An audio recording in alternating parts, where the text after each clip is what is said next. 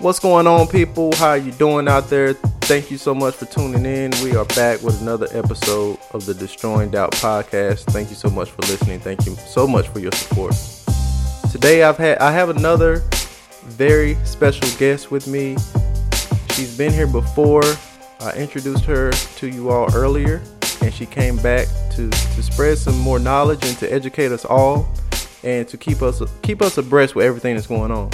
Uh, she has been working at the Center on Consciousness and War for a really long time, nearly a decade now, if I'm not mistaken. Is that correct? I've been there for six years. Six years? Mm-hmm. Close yeah. enough to a decade for me. yeah. Um, she works in D.C., so she's our political expert. If she doesn't mind me calling her that, because she is more in tune to everything that's going on. She has to be um, with her job. So she's back again. Thank you so much, uh, Maria Santelli, for joining us again. Thank you. Sure. Well, thank you for having me um, under these circumstances, especially. right, right. Uh, since the last time we've had you on, a lot has occurred. A lot. I, I, I think we have. Was he? Was Trump the president last time you were on? I don't think he was president yet. He may have been elected, but I don't think he was president yet. Oh, okay, okay, cool. I mean, well, okay. Since the last time we had you, we had you on. We have a new president now. Um, so much has transpired since then. You know, we've had Muslim bans, we had Syria, we had North Korea now recently, and we don't know what is true and what is not true because apparently we have alternative facts out there. So, mm. so much going on. I don't know you know where you want to start, but just enlighten us because you know the for someone that's out there listening is like, okay, well, what does this have to do with destroying doubt and you know reaching your goals and all that kind of stuff? Well, you know, you can't reach your goals if we're all dead. mm-hmm, mm-hmm yeah, that's true. How about so we we want to do our part, you know, as a community and do you know our due diligence and and what's going on in in the office and around us in our community and our you know with our politicians so that we can build our community and that we aren't doing harm to our community. And we want to come together and we want to be informed so we can make you know an impact in our community. So that's why we have maria here today to enlighten us on everything that's going on. So you go ahead and start wherever you want to start well, I guess um, at this time, I feel like what's most important is to recognize that you can't end violence with violence. Um, it was a very sad day when uh, Trump began the airstrike or, or executed the airstrike, the, Tom, the 59 Tomahawk missiles on the uh, airbase in Syria, you know, costing us, I think it was $100 million of course, um, in order for Trump to meet his budgetary goals of increasing the Pentagon budget by uh, 10% or some 52 to 54 billion dollars, one of the things he wants to do is cut health care for active duty members of the military, which is just appalling to me. And somehow we don't have money for health care for active duty service members, but he finds $100 million to bomb an airfield that was operational 12 hours later. So you have to question what the objective is there. Is the objective really to end uh, end violence, or is the objective what was the objective? I don't know. Was the objective to make Trump seem more presidential? Because that certainly seemed to work. Because somehow being presidential is synonymous with executing wars. Um, so it was a it was a very it was a very disheartening day uh, last week when those missiles fell, and I my heart goes out to the people on whom they fell, on whose heads they fell, but my heart also goes out to the service members who were asked to pull those triggers and to fire those weapons because the wounds of war are not just the ones we see inflicted on on the physical victims. You know, the wounds of war go deeper than that. And the most I think the deepest cuts of U.S. service members come when they see that their actions, you know, the way that they caused violence and suffering had no meaning. And that brings us back to my bottom line. Killing people, you know, wreaking havoc on cities and towns in order to show how you're not supposed to kill people and how you're not supposed to, you know, use violence against other people is meaningless. You know, to you, you don't um, you know you don't use violence. You don't say you don't kill somebody in order to teach killing is wrong. I know that's what we do as a culture, but that obviously is not working. You know, another anniversary last year, uh, the, the day that that Trump bombed was the 100th anniversary of the U.S. entry into World War One. This was supposed to be the world, the war to end all wars. But instead, what has happened? It was actually the war to usher in a century of near continuous war and violence. A hundred years later, have we learned nothing? You cannot defeat terrorism with war. You cannot defeat war with war. I think that is an amazing breakdown of everything and what very well put.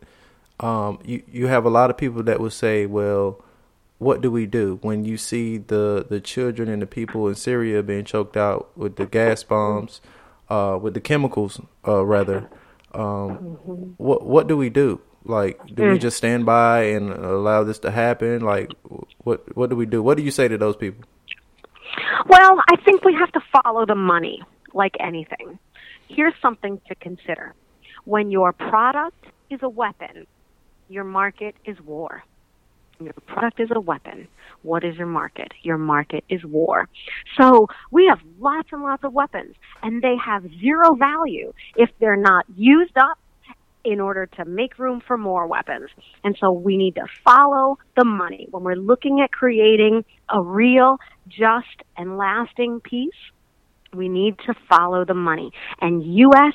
arms manufacturers donate ex- donate. Excuse me, that's a funny word, but let's let's use it, I guess, or bribe our Congress people, our members of Congress, our senators, and our House uh, representatives.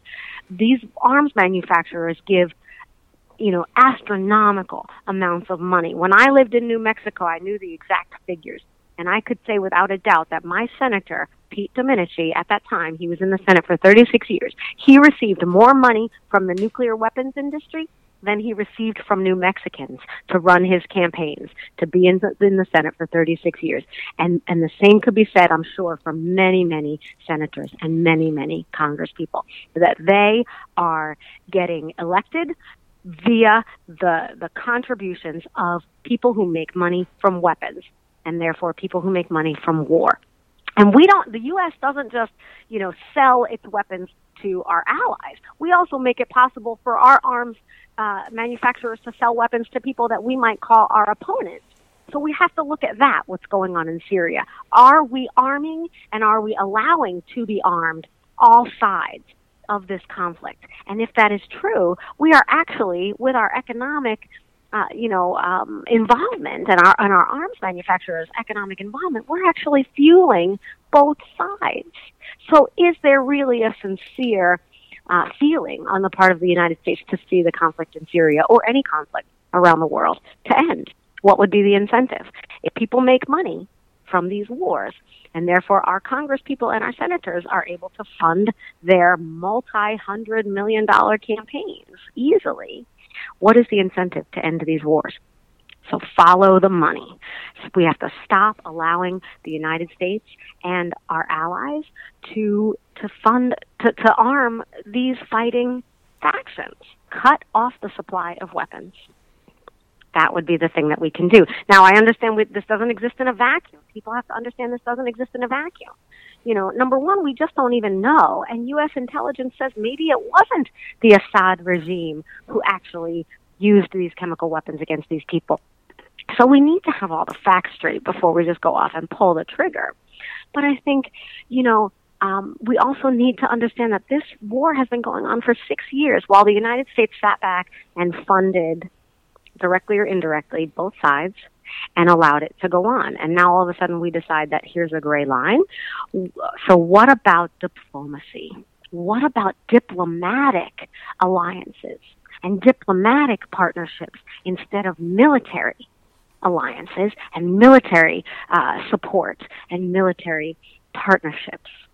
you know, in, in Trump's budget, the, the, the proposed budget I mentioned earlier, he proposes a 28% cut in the State Department. That's U.S. diplomatic efforts.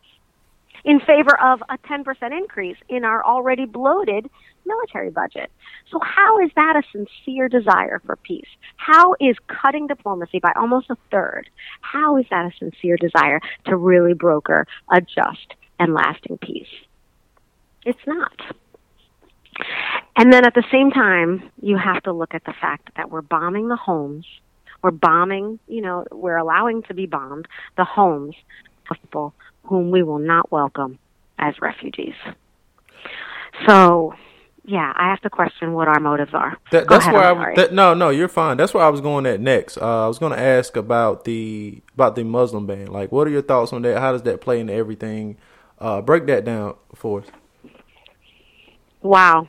Well, I mean, it's horrifying, of course. Um, the idea to assume that that an entire religion is our enemy, the idea to assume that an entire religion is suspect. We're talking about billions of people on the planet. You know, Erica Chenoweth, a name I recommend everyone to Google. She is a scholar and she has studied nonviolent and violent movements for democracy around the world in the last 100 years. And she says that refugees, the word refugee, should be synonymous with the words nonviolence, courage, and agency. In other words, in my view, that's a conscientious objector. We need to look at these refugees not just as people fleeing violence, but also as people who are fleeing the potential of having to do violence upon others, against others. Do you know what I mean there? A lot of these refugees that are fleeing are actually young men. Yes, young Muslim men in many cases. And they would be drafted. They would be drafted to fight on Assad's side. They would be drafted to take a side in their country's civil war. If they didn't fight in their drafted Assad, you know, state military, they would be forced to take the side of of the of the opposition, you know, of, of, of ISIS or of the of the rebels fighting against the Assad regime. And so a lot of these refugees are actually young men, young Muslim men who have said, no, I will not be trained to kill anyone, my fellow country people or anyone else. So I think it's it's it's scapegoating, it's racist, it's it's showing a vast misunderstanding of the Muslim faith and of individual Muslim people and their own agency to choose peace. I think it's embarrassing for this country and it's not helping anything. What what solution are we providing to the global struggles by simply telling refugees that they cannot come here? It, it, it has no, it makes no sense or logical. Um, it has no logical reason at all. Um, I've heard people answer and say, well, you know, what about we don't know who's who. What about you know someone that could come in? You know, one of those refugees could be you know uh, uh, what's the word? Extremist terrorist.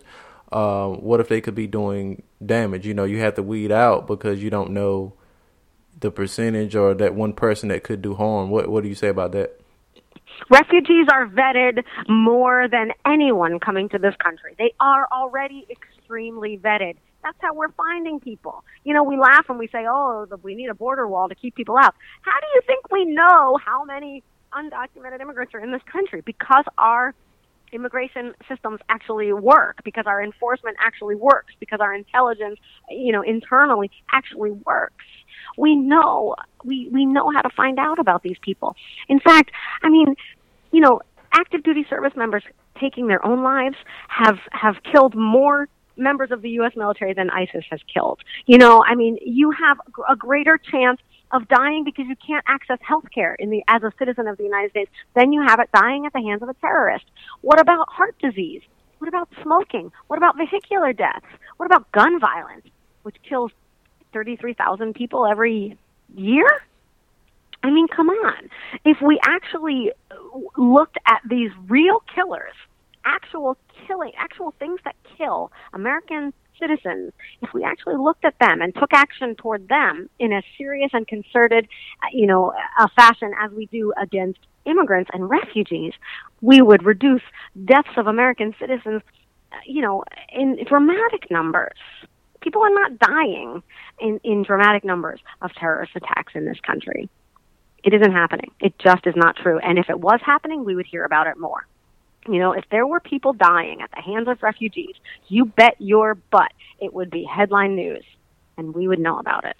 And we don't know about it. So it's not happening. It's it's a lie. It's a red herring. You know, they are vetted. We do know who's coming into this country. Wow. Um, to, mm. to, oh, go ahead. Go ahead. No, I was just making a sound. Oh, oh. so troubling, isn't it? It is.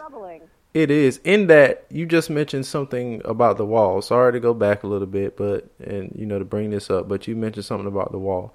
Is that beneficial in any way? What's the method behind the madness, if there is one? Like, could you explain this whole wall situation to us? The wall yep. is ridiculous. I lived in a border state for many years. I lived in New Mexico, and it's a very complex situation going there uh, in terms of like land ownership, you know, easements, you know, people's land being seized who live on the border, people who, um, you know, who have farms or ranches on the border. I mean, Texas went through this. We do have fencing along the border. We have thousands of miles of fencing.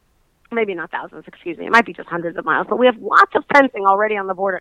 And it was a, a boondoggle and a nightmare for President George W. Bush to put that fencing there. So the idea of to have a wall of having a wall on the entire border, I think is just ridiculous. You're looking at billions of dollars and um, you know no reasonable way to keep people out. You're looking at loss of civil liberties because people who who own land along that border are going to have their land seized.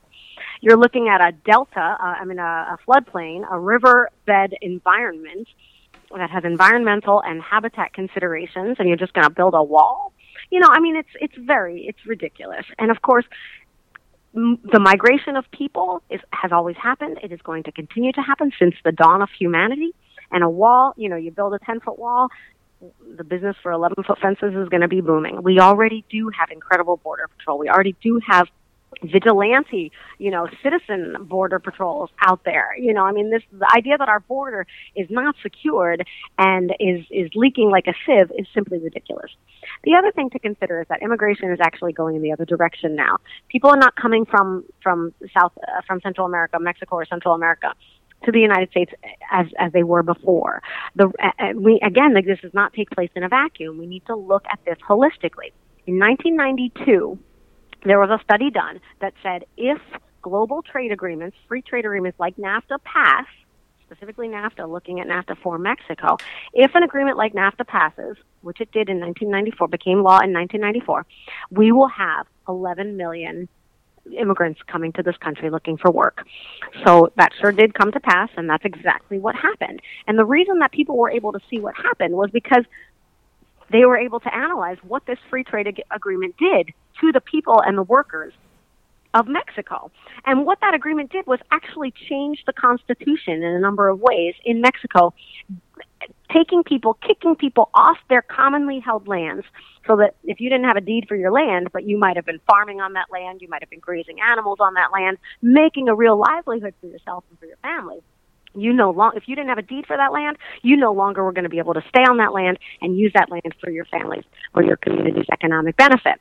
So what happened? Then that became property of the government, and you know what the government then went ahead and did leased or sold that land to multinational corporations for exploitation. But the individuals who had been making a fine livelihood for themselves home because most people, given the choice, want to stay home. But they were kicked off their land and they were forced to move north, to migrate north, either to work in the maquiladoras, the factories on the Mexican side of the border, or to come across the border and to work in the United States. When someone is hungry, when someone's children are hungry, they are going to seek food. The other issue that's happening is the violence, the gang violence, and the narco violence, the drug violence further down in South Central America. And these kids that have that were fleeing, you know, this was really big news a couple of years ago. These unaccompanied minors that were fleeing up here for their own safety. So rather than just you know, build a wall to keep people out.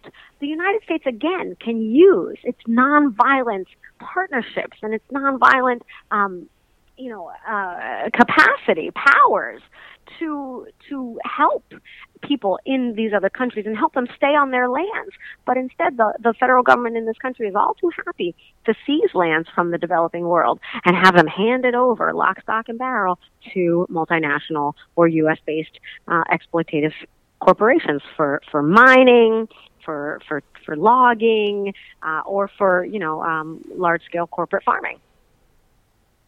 So yeah, these things don't exist in a vacuum. You have to follow the money and you have to follow the history and see why these things happen, why people began coming to the United States in such dramatic numbers in the first place. And it's because of our own policies and how our own policies affected them. So no, I don't blame the weak person. I don't want to I don't want to make the plight worse for the weaker person. We should be looking at and holding accountable the corporations that made these people have to flee their homes follow the money. right, right. Um, wow, you said a you said a lot there, and it made a lot of sense.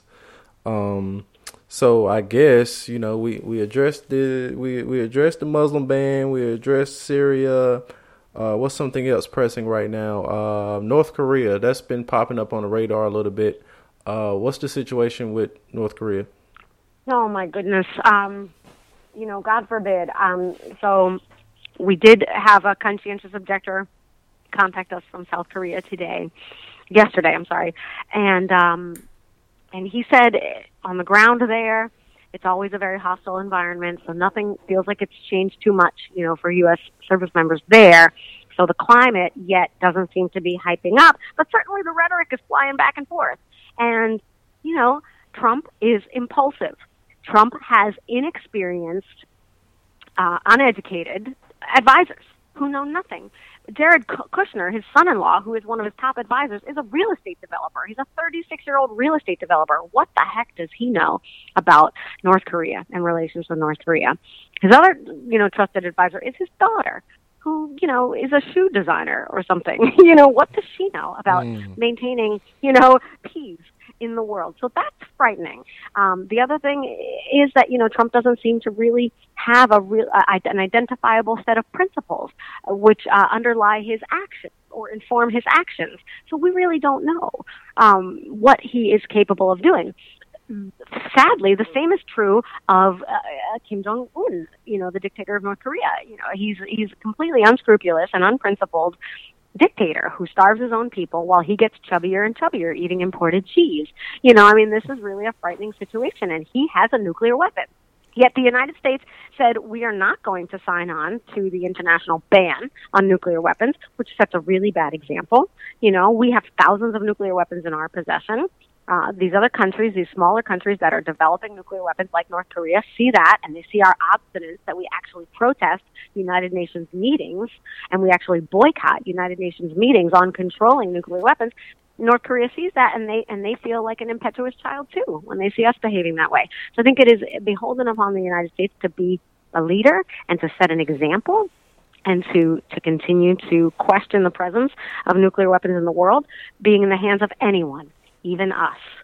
So uh, we don't know. I mean, it's it, yeah, it's a scary situation. Um, so we just need to uh, keep our eye on it and and hope that that that um, you know the better angels of our nature uh, are are allowed to prevail, and that includes Trump. You know, he also has better angels uh, in his nature. I think all of us are are predisposed to peace and and would prefer a, a situation of peace. Um, the sad thing is he's not going to be asked to fight personally, and neither are his loved ones. So it's easy to call the shots. It's easy to order the order the strikes uh, when you're not personally affected. Um, and so I think we need to all just do our part and let him know how we will be personally affected in the event of escalation of tensions with North Korea because all those people over there, if we just think selfishly, all those service members stationed in South Korea and in the region are our, our country people. They're our brothers and sisters, and we will be responsible for their care in perpetuity if they are damaged physically or emotionally by whatever they're asked to do in a conflict with North Korea. Exactly. You just brought up something that really, you know, touches a chord with me when you brought up, you know, being responsible for the the military members, the service members. Um mm-hmm. It seems like everybody is so bloodthirsty and war hungry and you know, we go outside and we wave our flags when you know they get on TV and they say that you know we've launched 59 Tomahawk missiles overseas or whatever, and people are like, yeah, America, roo, roo, roo, whatever. Um, but like you said, we're not thinking about the people that are actually affected by this, and when they come home, if they come home, no one cares about them anymore. Um, what what do you say about it? Like, what are your feelings? What are your thoughts about it? I think it's despicable.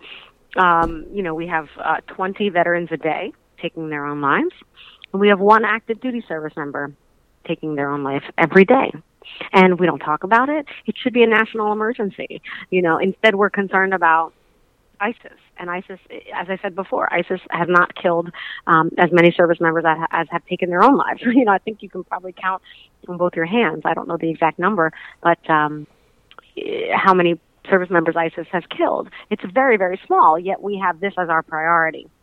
So we should have care of our service members as a priority. And I think the number one thing that we can do for them is not send them into any more conflicts. Hundreds of thousands of people have been uh, permanently damaged physically or emotionally by the wars so far, by the wars in, in the last 16 years in Iraq and Afghanistan. Hundreds of thousands of people are permanently injured and disabled because of these wars, and yet they still rage on. These wars still rage on.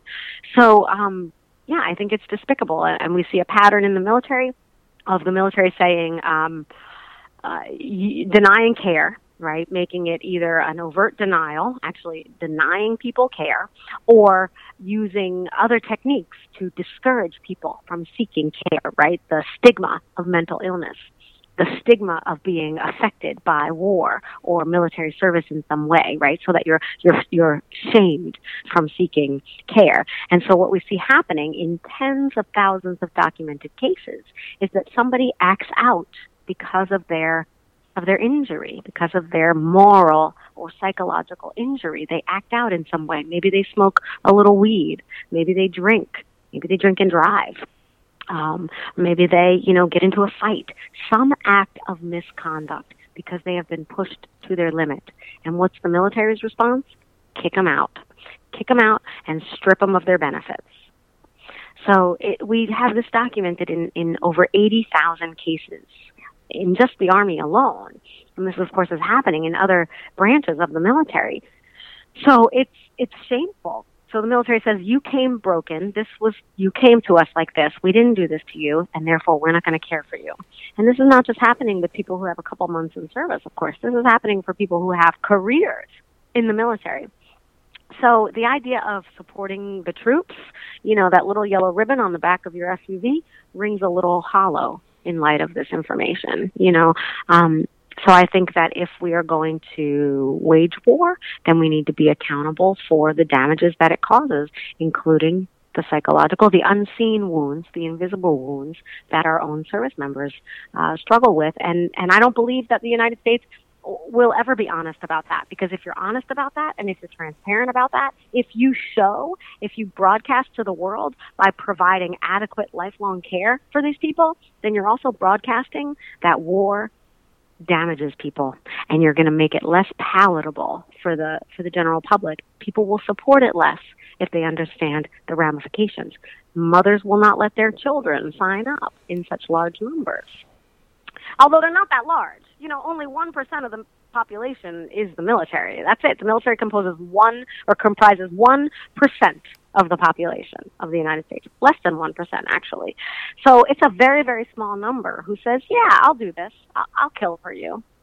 And, uh, and then they, and then many of them try it or, or do it and, uh, and, and they're injured for life. And because it's such a small population, such a small percentage of our population, most of us aren't touched by it. And because militarism in and of itself is so ubiquitous, militarism is everywhere, right? The Pentagon sponsors Katy Perry music videos, right? Look at the music video where she's dancing on the beach at Camp Pendleton. That's paid for by the Pentagon. The Pentagon uh, funds Hollywood movies so that there can be little advertisements for the military in war in there. The, the National Guard underwrites high school events, paintball competitions, and things like that, right? Uh, you have the military at sporting events. It's ubiquitous. The military is everywhere. Therefore, the American public, I think, is duped into thinking that there's more acceptance of war and violence than there really actually is. More active acceptance. We've been sort of lulled into thinking this is just a normal state of things. We have to accept war because there's no other solution. We have to believe that a certain percentage of our population is expendable the kids that we allow to join the military, the kids that we allow to fight our wars for us. We have decided consciously or unconsciously, that these kids are expendable. We've decided that with our actions, and we've decided that with our inactions. And it's time we said no to that. It's time we said no. No one is expendable. Because once we say as a culture, no one is expendable, then we will become creative with our solution. How how do we do that? How do we get more people to say that no one is expendable? Because uh, as you know, and I know very well right now that you know the people that stand up and say no, I don't support this, are the ones that are, you know, frowned upon, looked down upon. Like we're the weirdos, we're the crazy ones, uh, we're the conspiracy theorists, we're this, we're that. Uh, so you know, I think that more people need to stand up and say no, but it's it's it's big to do so. Um, you yes. have you have to overcome a lot of doubt. You have to overcome a lot of things to be able to you know take that stand. Uh, how do we get more people to, to do that? Well, I think I think the statistic I just quoted for you, saying that the military comprises less than 1% of the population, really showing the reality. You know what? Not everybody is complicit in this. Pointing that out, that actually most people have said by default, you know, 99% of us have said by default, no, thank you. We'd really rather not kill. But you guys can go ahead and do that. So if it's something that you're not willing to do yourself, why are you willing to let someone else do it for you or someone else's children do it for you? So I think we need to point out that we are not in the minority. In fact, we are in the majority. We stand with 99% of the population who has said no. I will not volunteer to kill for you. When you when you look at the historic numbers, including veterans in that picture, it only jumps to 7%. So even so, and a lot of those men were drafted. So even in a draft, considering the history of a draft, we still only have seven percent of the population fighting our nation's wars. So how we are so how are we in the minority? How are we oppose war in the minority? We need to flip that language. We need to flip that belief system, and we need to flip that cultural um, misunderstanding. It is a misunderstanding. So I think that's one of the most effective things we can do. The default position for humanity is conscientious objector to war. That is our default position. We do not actively seek out military service. In fact, the, the very few of us do. Less than 1% of us do.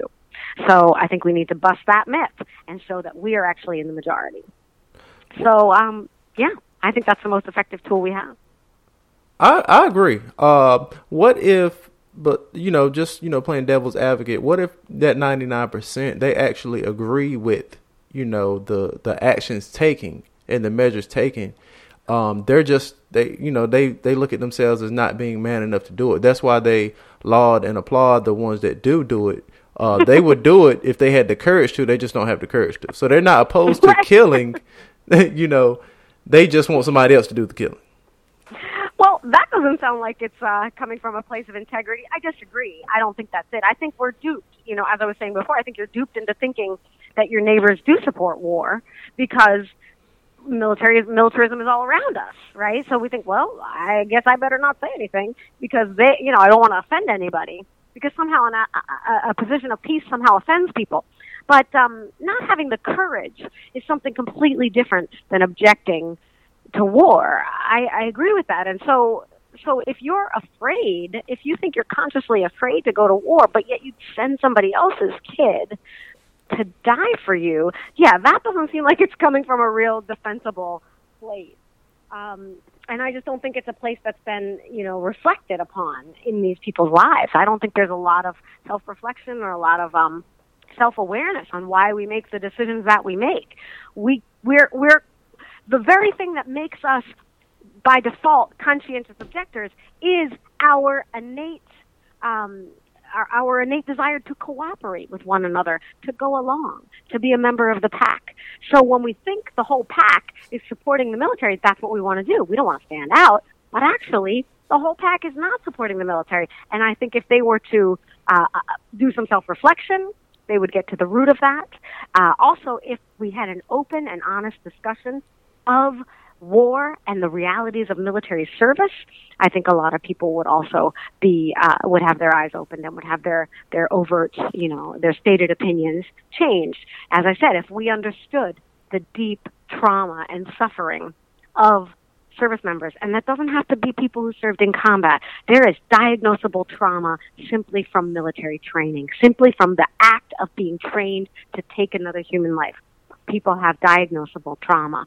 So I think if we had an open and honest and transparent discussion of that, and if we really absorbed across the board, across society, if we really absorbed the costs, the, the financial and the real human costs of war, I think that would affect people. But that's why it's kept from us.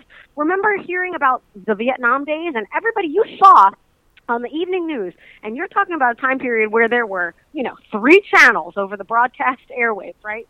and everybody was watching TV, the evening news around the country, and everybody was having the same conversation, right, with Walter Cronkite or whoever, you know, whoever they were watching on their on their news channel that night on ABC, CBS, or NBC, and they were seeing the coffins, the flag draped coffins of the young men coming home from Vietnam, and everybody was talking about it because there was a draft as well, right? So every community was touched by it. Whereas today, in the all recruited military, there are communities who are who are completely untouched. Of course, right? Vast communities that are completely untouched, and so we don't see. We've now been prohibited, right? There's actually a law against showing or policy against showing those flag draped coffins as they come home every night. We read the names. Oh, sure, Martha Raddatz or whatever her name is on you know Sunday morning show. She reads the names. Oh, and we pay tribute to those who have served. Blah, blah, blah. Yeah, right. but we don't get to see the body. We don't get to see the grieving family. We don't get to understand the circumstances under which that person died. We don't get to understand, you know, their loved ones and how they go on. Also, we don't get to see the person who's been wounded Trump, you know, with trauma or physically, we'll follow that person for the rest of their life. And so we hear the little public interest stories, you know, also once in a while. But if we actually had an honest and open discussion as a, a, a community in this country of the reality of military service and war, I think more people would would be opposed. I think more people would stand up for what they really do value, which is peaceful solution to conflict and caring for for people in need, caring for the ones we've already wounded. You're, you're absolutely right. I just had to play devil's advocate, you know. for the... well, I think you should. I mean, challenge me on it. Sure, challenge me on it. But we we live in a situation where we don't have that honest discussion. So I'm only projecting, obviously, but we know what's here. We know the fact of the matter is we don't have an honest discussion. Most people do not understand what's going on in, in our in our um, in our military policy around the world. Most people in this country are, are uninformed about it, and that's intentional. That is intentional. This is a systemic, um, you know, uh, whitewashing of information, basically blackout, whitewashing, whatever you want to call it, of information. People do not understand. You know, I had to do some digging to find out that the DoD healthcare is is facing a proposed cut under Trump's budget in order to fund some of the increase in the militarism, in the weapons, right? In the weapons and the war. But DoD healthcare is proposed to be cut. I had to dig for that. You don't hear people talking about that on the mainstream news. I heard that from the American Enterprise Institute, which is a, a pretty, I think, a right-leaning um, think tank. Hmm. So, um, yeah, I had to dig for that because we're not having these transparent conversations. When people find out about this stuff, of course they're livid, but they don't find out. Too many times they don't find out. Right. So since we are talking about since we're on it and we're talking about, you know, opposition to war and blowing whistles and all that good stuff, um, you know, I introduced, you know, my situation, you know, with me filing as a conscientious objector, and we had you on the show, and uh, on the first episode that you were here, and we, we brushed on it a little bit.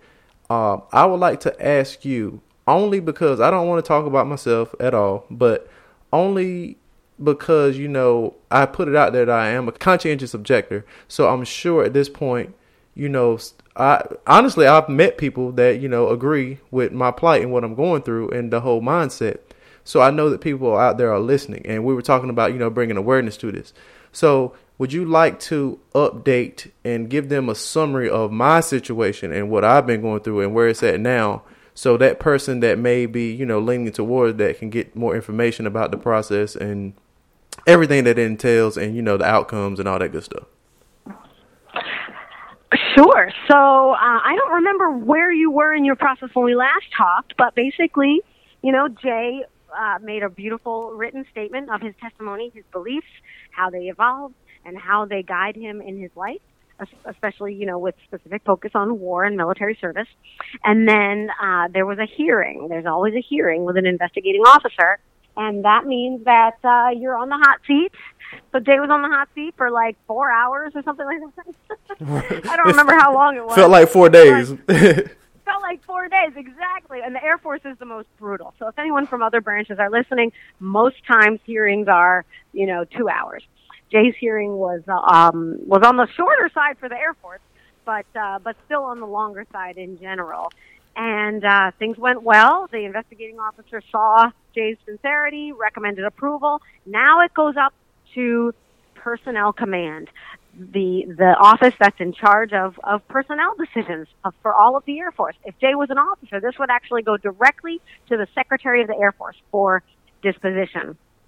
Or the or the the acting secretary, of course, because we don't have a secretary under Trump yet for any of the branches. um, so uh, so the the person designated to deal with this in the secretary's office in the Pentagon. That's how important conscientious objection is, is that they send it to the highest levels of the chain of command for disposition. And I think they do that for a couple of reasons. I think they do that because they understand how powerful this is, but I think that they also understand that you're not going to get a fair a fair shake you know, from your local command. You're too intimate there.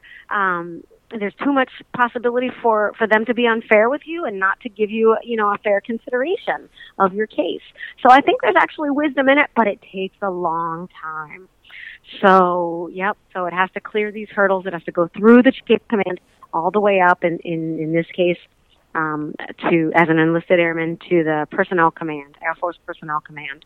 And uh, and then we'll know in a hopefully in a couple of months um, if Jay's uh, decision is is for for discharge, and uh, I'm certain that it will be. So, um, yeah, but it's a lot of waiting, and in the meantime, of course, you know, Day is given uh, conscientious objectors are given duties that conflict as little as possible with their beliefs, so they're not expected to train with weapons or engage with weapons or engage in, in warfare, obviously. But everyone knows that every role in the military, I mean, Dick Cheney said it himself. He said the military is not a job training program. The military's job is to fight and win wars. And so therefore every role in the military supports that capital M mission, you know. So uh, so it's it's a place of I think and Jay you can speak to this. I mean it's a place of struggle and I think discomfort to know that for many months you're there and you're compromising your conscience the entire time. Absolutely. Absolutely. Yeah. I, I, tell people if they had me scooping ice cream every day, um, it, it's still a burden. It's it's still mm-hmm. a burden. Mm-hmm. Coming forward, mm-hmm. you know, with it has lifted a huge burden off me, but it's still a burden that's there um, every day that I continue to, you know, uh, facilitate, help facilitate. Um, so, you know, moving along, thank you for that and uh, providing that information. But moving along, uh, before we wrap this up, I guess, is there anything else that people need to know about this current legislation? Anything that they need to keen in on that um, could really impact us in, in our lives that we need to pay attention to? Oh my goodness! I mean, we talked about a lot of things. Um, yeah, I mean, I think it's really scary. We we just don't know. I, I think for me, the most troubling thing is the is the personal profiteering you know, I mean, this this family is getting rich off what should be public service, or or continuing to enrich themselves. They're already rich, you know, but they're continuing to enrich themselves off public service. You know, it's looking like just in his first few months, Trump is using the, you know, almost the, or in his first year or something, he'll outpace President Obama's um, eight years of travel expenses. You know, um, this is just outrageous. I, I think it's I think it's the last the first these last couple months, these first couple of months of the Trump administration, he's actually spent uh, more than Obama spends in a year, and spent in one of his years for his travel, and he's traveling and going to his own family businesses.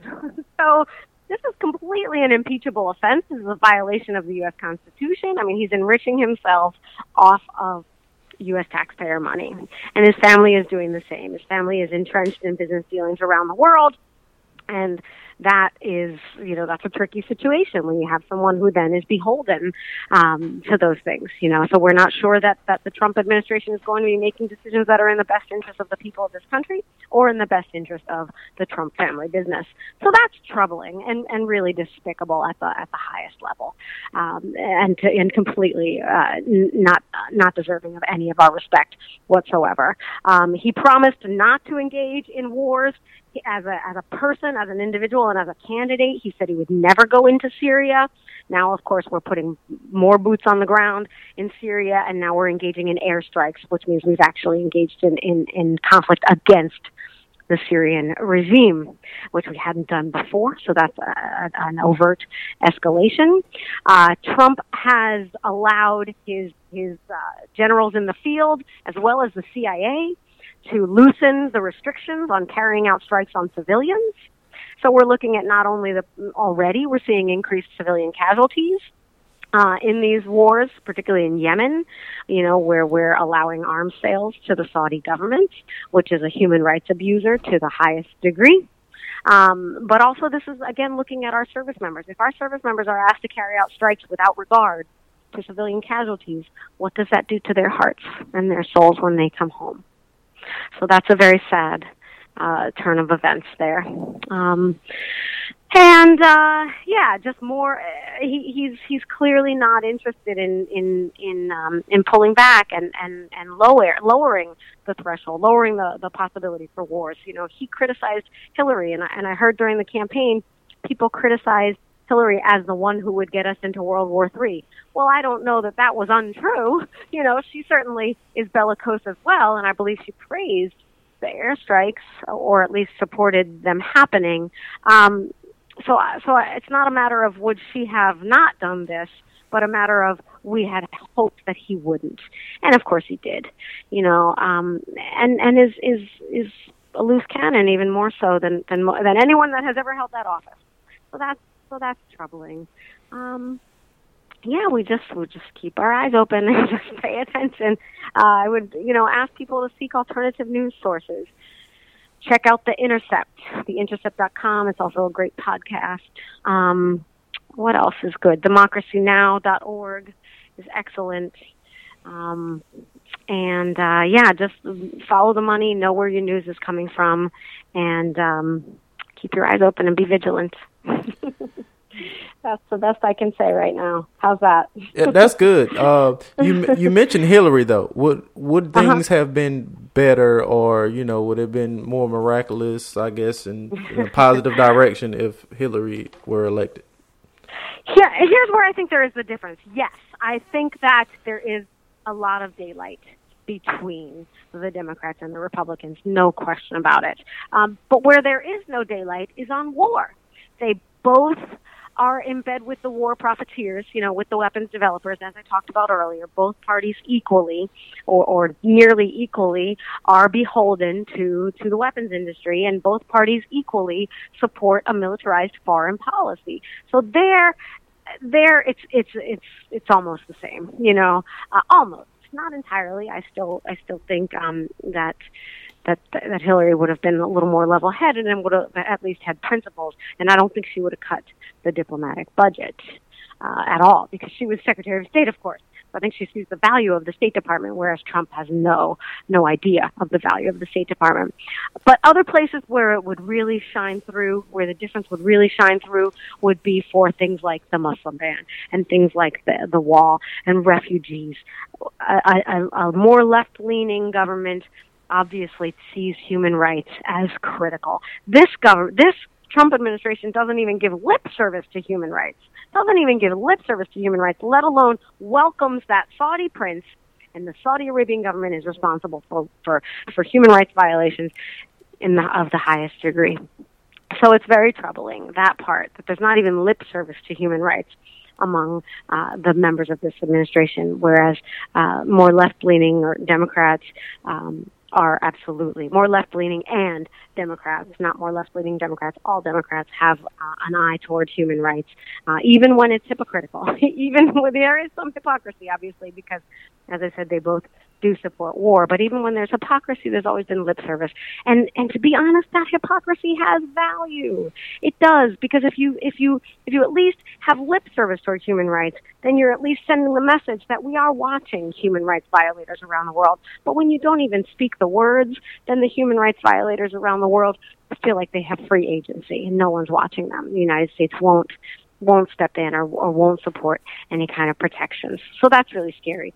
Here at home, obviously um, rights for you know non-conforming people, you know um, LGBTQ people, clearly disregarded by this administration, even though they promised, even though Trump promised as a candidate that he would support and he was an ally of the LGBTQ community. His nominee to the Supreme Court, uh, now now Supreme Court Justice Neil Gorsuch, um, he believes in in you know Christian theocracy.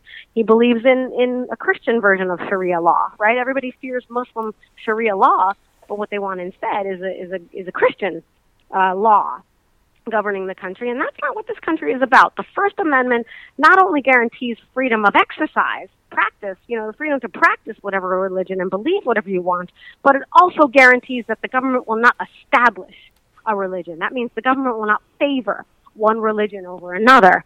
And unfortunately, the Trump administration, and the and the Republican right do favor a theocracy. They do favor a Christian-based government, and that is not the way this country goes. You know, we should. You're free to worship your God, but no one else should be subject to the rules that your holy book tells you you need to be subject to. So, equal treatment under the law for queer people, for for women, uh, we can see tossed out the window.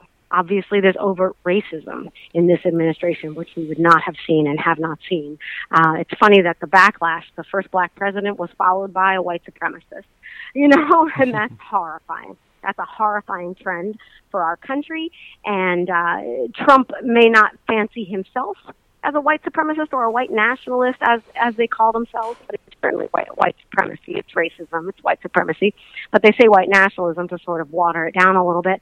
I don't know if Trump himself sees that, although he was, you know, sued in the 70s for racial discrimination in his apartment buildings. So maybe he is. But I don't know if he'd cop to that overtly. But certainly his followers, and I think that's what's most troubling, is that the Trump campaign and now the administration has given voice and has elevated the voices of white supremacy and sexism, you know, like we haven't seen in a long time, misogyny and racism that we haven't seen in public life in a very long time. You know, it's been there. I mean, obviously the backlash to, you know, having a black family in the White House was dramatic. You know, I mean, there was there was very ugly racism, uh, no question about it, but it wasn't elevated to the to the level that it is now with Trump as their you know, as their role model. So that's troubling and wouldn't have happened in a Hillary um, administration. yeah, that's a lot. that's a lot, isn't it? It's a lot to take in. It's, I mean, it was a devastating loss. You know, it was a very sad um, loss because of all those things. Mostly domestically. Mostly, I think the differences are really domestically. Uh, the budget, obviously, Hillary supports some level of a public option for health care. Of course, we saw the Republican nightmare of a health care bill, which basically aims to strip poor and disabled people and elders of their health care. You know, so this is this is troubling. Meals on Wheels, right? You want to cut Meals on Wheels? Really? You want the 2.4 million Americans who receive meal assistance to to be starved to eat, you know, 49 cent uh, cans of cat food from Trader Joe's? Okay, that sounds right. You know, meanwhile, we're, while we're spending millions of dollars every weekend to fly Trump's, you know, you know, fat butt down to sorry. You don't have to say fat butt. You you can say what you want. I don't want to, but you know that's just what I think. It's like you want to cut, you know, old ladies and veterans off their off their Meals on Wheels but yet we spend literally, you know, tens of millions of dollars to fly this guy to his golf resort every, you know, every every weekend. And his wife, you know, security in New York, moved to the White House like everybody else, you know, like every other family, moved to the White House so we can only pay for security in one city instead of two, you know. And then we have um Ivanka, who also gets security and gets a motorcade through the streets of DC, where I live and work, and get to hear. She she only lives right around the corner from our office, so I get to hear her motorcade on a daily basis. So yeah, it's a lot of it's a lot of money when they want to cut critical services for for people in need. So yeah, it's very troubling. It's a very, it's a very troubling thing, and I think people need to remain vigilant and pay attention and understand that this is not just something that happens to other people. People you know and love are affected in some way by the policies of this administration, by policies of every administration. But this one, this one promises to cut deeper for the, the vast majority of vulnerable people than we've seen in a long time. Wow. Um, yeah. So I mean, that was a lot. um, I'm sorry. No, no. I mean, I, I, mean a lot in in a good way. Like you know, a lot of yeah. good information there. Uh, before we let you go, um, I'm big on solutions. Like we, you know, we discussed this show about you know everything that's going wrong or whatever. Um, and you mentioned mm-hmm. that we should voice our displeasures. Um, mm-hmm. Before we let you go, my question is, how can we voice those displeasures and what else can we do because you know you know people think that you know voicing their displeasures you know just writing a facebook status saying you know f trump mm-hmm. or f this administration and all you get is a hundred comments back and forth and nothing is solved uh, mm-hmm. what measures can we take to to reach a solution like what can be done and how do we yeah. go about doing it I think, you know, I think, I mean, obviously I don't have all the answers, you know, I think, but, but what I've learned in my work of helping individual service members is that it's really fortifying and you get to have victories, right? When I get to help one person and I see that one person get out of the military and get to follow their conscience, that's a victory. If my goal was to stop a war, which it was you know, at one point I, in 2003 and of course we didn't stop the war in Iraq and I was devastated and I was very disappointed and I was disheartened. But with my goal is to get this one person out of the military and then tomorrow I'll get somebody else out and then tomorrow I'll help somebody else. You know if you can have small measurable bites measurable victories it fortifies you to to stick with it for the long haul. So my thinking is that you should see what's going on in your local community. Where can you make a difference in your local community? Can you run for elected office? Can you find out who is? If you don't want to, can you find out who is running for your city council or your state house or your county commission? local, local school board even, you know? These are things that the Republicans did in the 80s, right? They started doing in, in the 70s and 80s, running for school board, running for city council, running for state legislature, those types of things. And, and we weren't, you know, the, the left kind of wasn't really paying attention to that. We're always looking at like the presidency and the, and the Senate and the Congress, and those are very important. But the local levels are where a lot of the rubber hits the road and where local people's lives are really affected. And a lot of these local decisions are made that have wide reaching impact and they're also winnable. They're measurable and they're winnable and you're building community and you're getting to know your neighbors and you're reaching out beyond, you know, your Facebook page and you're talking to real people. Um, you know, the little, the state legislatures are the ones that draw the districts for the seats in the U.S. House of Representatives. And so if you don't have good representation in the governorship and the state legislature, you're going to get gerrymandered out of, of, of having representation, of having real representation that represents you and your beliefs, right? And your values in the U.S. Congress. So those local seats matter. Those local seats make a big difference. So if you don't want to run for office or maybe you don't care about electoral politics, maybe you don't think it's important, still find another way. Is there some place, some road that'd be a perfect place for a protected bike lane? you know, can you get that done? How about a community garden? Is there some, you know, brownfield, some abandoned lot that you can, you know, toss some seeds into with some school kids in your community and, and grow some fresh food that they can eat? You know, what ways can you impact you know the the four block radius around your house or the mile square you know radius around your house what can you do locally because i think those things have meaningful impact not just for the community but for your soul, man. you know, and we need those things. so that's what I would say. Yeah, we do need those for our soul. And yeah, uh, and our collective soul. right. And my my little stand that I've taken has really helped my soul and helps me a lot. So you're definitely right when you say do what you can. Um mm-hmm. so yeah. Uh we're gonna go ahead and let you go. Uh, thank you so much for joining us again. And hopefully, this isn't the last time. I hope this is an ongoing thing because we need this information. I've grown since this hour that we've been on here today. Oh, um, and I hope that the audience and the listeners have as well. Uh, before you go, uh, just go ahead and you know uh, tell them where they can find you, uh, your work, your the website for the organization that you work for, everything. Just just let them know. Thank you so much. Center on conscience.org, and conscience is like con science, C O N S C I E N C E dot org. Center on conscience.org, and uh, 202 483 2220. 202 483 2220.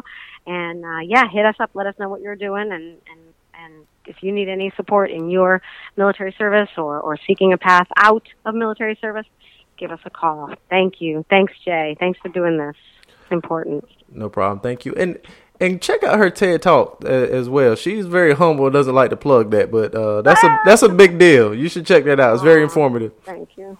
Thank you. Thank you. All right. Well, thank you so much, and stay informed. Do your part. That's the best I can say. Thanks, Jay. All right. Thank you. Talk to you later. All right. Take care. Bye bye.